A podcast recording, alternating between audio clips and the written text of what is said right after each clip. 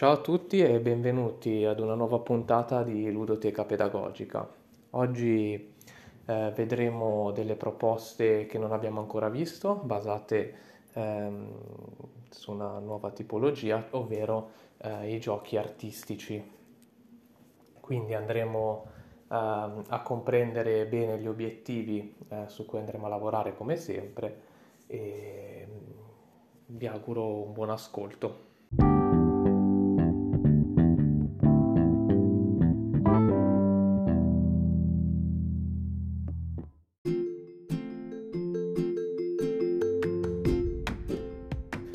Il primo gioco che vi propongo oggi è il gioco del fantasmello.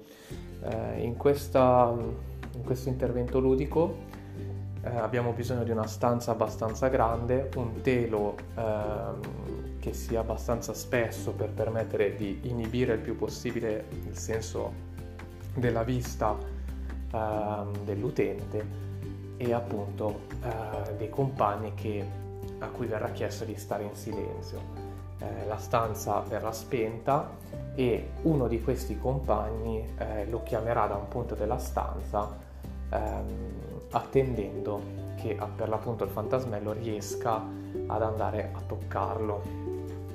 L'obiettivo di questo gioco è, eh, come potrete immaginare, stimolare la coordinazione e la percezione spaziale e sensoriale eh, il, e, e, il superamento della vertigine dovuta alla privazione di un senso. Um, col termine vertigine eh, lo abbiamo visto nella prima serie teorica eh, dove abbiamo spiegato un po' di teoria, intendiamo quei tipi di giochi in cui c'è una carica adrenalina. Per molti eh, ragazzi il buio, la, ma è come forse per tutti la privazione di un senso, soprattutto mh, mm, non soprattutto, anche, ma diciamo che mh, mm, si sostiene che la vista sia il, il, senso che utilizziamo di più, quindi soprattutto la vista, chiaramente la privazione di questa crea uno stato di vertigine e quindi appunto sperimentarsi negli stati di vertigine ci permette, eh, permette ai giocatori di tollerare di più questi tipi di situazioni. Il secondo gioco è passiamoci palle sempre più complesse eh, i giocatori si mettono seduti o in piedi a cerchio e eh, con palloni di consistenza e grandezza diversa eh, si passano la palla. Il gioco può evolvere chiedendo di passarsi questa palla in maniera sempre più rapida possibile finché uno non eh, sbaglierà, non cadrà la palla. In questo caso eh, l'obiettivo è per l'appunto anche qui stimolare la coordinazione, percezione spaziale e sensoriale, ma anche eh, il gioco condiviso. Oltre a ciò eh, la discriminazione tattile e visiva è ben presente ed è anche l'obiettivo di un gioco così semplice. Ancora una volta un gioco così può essere indirizzato a tutte le fasce, mh, mm, diciamo dai bambini in su eh, per la disabilità e per bambini e ragazzi ehm, normodotati ma anche per gli anziani. Il terzo gioco è un gioco mm, particolarmente interessante, ovvero il gioco dei tre colori artistici. Eh, questo è un gioco a cui tengo particolarmente perché mh, mm, l'ho sperimentato per molto tempo e devo dire che i risultati ottenuti sono stati eh, notevoli. Eh, perché il gioco dei tre colori artistici? Si preparano tre cartellini, uno di colore verde, uno giallo e uno rosso. Eh, gli utenti si dispongono per la palestra o per la stanza che deve essere abbastanza grande, insomma adatta al numero di giocatori eh, e sono presenti delle sedie. Parte la musica e eh, l'operatore prima e poi eventualmente se si riesce un ragazzo ehm, solleva di volta in volta uno dei tre cartellini. Quando viene sollevato il cartellino verde gli utenti dovranno eh, ballare o muoversi per la stanza. Quando eh, il cartellino sarà giallo gli utenti dovranno eh, sedersi e ballare da seduti e quando è rosso dovranno essere seduti immobili. L'obiettivo di questo gioco è, come al solito, stimolare la percezione spaziale e sensoriale, ma anche lavorare sulle associazioni, quindi riuscire ad associare ehm, una, un'azione di un'altra persona con un effetto che può provocare. Eh, è importante anche per mettersi in gioco sotto pressione e lavorare sulla discriminazione cromatica e cosa più importante la socializzazione. Eh, mi correggo, c'è una cosa ancora più importante che appunto abbiamo eh, già pronunciato ma che non abbiamo sottolineato, ovvero il, quando diciamo giocare sotto pressione intendiamo che ehm, come vedete le sedie non, è, mh, non viene indicato che debbano essere tolte, che quindi qualche giocatore non si potrà sedere, tutti i giocatori si potranno sedere. I giochi artistici hanno meno la componente competitiva, ma eh, la cosa importante è che questi sotto pressione riescano in, magari inizialmente a correre ma poi a riuscire ad esprimersi con una sorta di ballo, a lasciarsi andare. Questo è importante soprattutto per quegli utenti molto introversi. Eh, la socializzazione si ottiene anche con questo, con l'apertura al gruppo. Um, questo gioco è adatto per tutti, um, in particolare per i bambini, ma anche per gli anziani e per tutte le fasce di età, secondo me, per i ragazzi che eh, diciamo hanno una qualche disabilità intellettiva. Dopo questi tre giochi vediamo il gioco del foulard in cui eh, si fa mettere un foulard di colore diverso ad ogni giocatore e viene chiesto al giocatore stesso ehm, o alla squadra, quindi anche qui ci può essere una componente sociale di, di comprensione delle regole, poi vedremo gli obiettivi, di raccogliere eh, le palline del colore del proprio foulard. Quindi si può giocare o una squadra alla volta o tutte le squadre contemporaneamente o tutti i giocatori.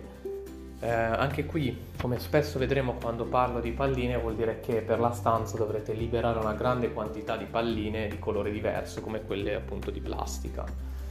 Eh, su che cosa andiamo a lavorare anche qui? ehm, come al solito sulla percezione spaziale e sensoriale, vabbè in questi giochi è abbastanza ripetuto, ma anche ehm, sulle associazioni eh, e sulla discriminazione croma- cromatica, oltre appunto a socializzazione e rispetto delle regole. Quindi mh, mm, sono giochi anche utili magari eh, soprattutto come apertura, come inizio di una qualche attività anche qui la componente competitiva eh, richiama il gioco sotto pressione per l'appunto.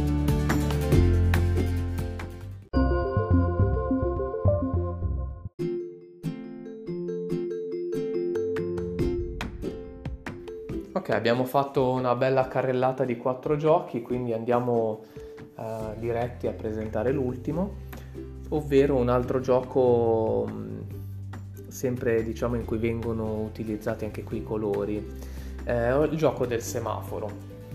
Nel gioco del semaforo eh, vengono ancora una volta proposti tre cartellini con la differenza che quando viene sollevato il cartellino verde eh, si corre liberamente, con il giallo si cammina e con il rosso ci si ferma, quindi un po' richiamando quelle che sono le regole del semaforo stradale. Um, anche in questo caso, come in tutti i giochi che vi ho proposto di questo tipo, ehm, può essere fondamentale mettere una musica abbastanza animata di sottofondo. E poi andremo a vedere sicuramente nelle prossime puntate quanto è importante anche pensare e um, studiare bene il livello della musica da mettere, eh, inteso come eh, intensità, perché eh, anche con la musica di un certo tipo, con i rumori forti si va a lavorare eh, sull'amigdala e quindi ehm, è un mezzo importante che andremo a vedere più avanti, insomma, con altri giochi, ma che vi anticipo. In questo caso, dunque, l'obiettivo è stimolare, eh, come al solito, come abbiamo visto su tutto, la percezione spaziale e sensoriale. Eh, si lavora sulle associazioni c'è anche qui il gioco sotto pressione eh, dovuto al fatto di correre. Qui potete inserire, mm, proprio per rendere ancora di più il sottopressione, ehm, un concetto di regole basato sul che chi viene beccato o dal compagno che alza il cartellino dall'operatore eh, viene squalificato sostanzialmente, mh, mm, riprenderà il prossimo giro eh, in cui magari non riesce a rispettare le indicazioni delle regole. Se uno col verde si ferma, non ha capito la regola, comunque non l'ha rispettata, non è stato attento e quindi si siede. Anche qui non è stato attento, quindi lavorare sull'attenzione. Eh, sem- c'è sempre la componente di discriminazione cromatica, anche se comunque si tratta di tre colori, quindi la discriminazione cromatica, a meno che state lavorando con bambini molto piccoli, ehm, un, sono obiettivi che ven- devono essere utilizzati con eh, gli utenti con disabilità intellettiva perché medio grave si parla, eh, quindi che non hanno compromissioni particolari motorie, ma e saranno la maggior parte diciamo, dei giochi quando parlerò di disabilità si intenderà questo tipo di utenza ma che appunto questi concetti mm, non sono così scontati come pensiamo. E quindi socializzazione perché chiaramente c'è sempre il gioco di gruppo.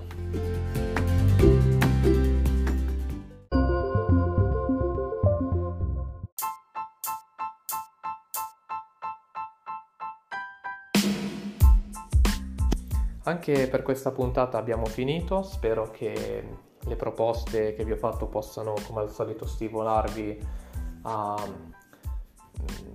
a crearvi insomma dei, dei ragionamenti, a, a, favorire degli spunti uh, per elaborare poi anche dei, degli altri giochi che insomma vi verranno in mente e gli obiettivi su cui appunto andrete a lavorare. Uh, io vi auguro una buona giornata e un buon gioco. A presto.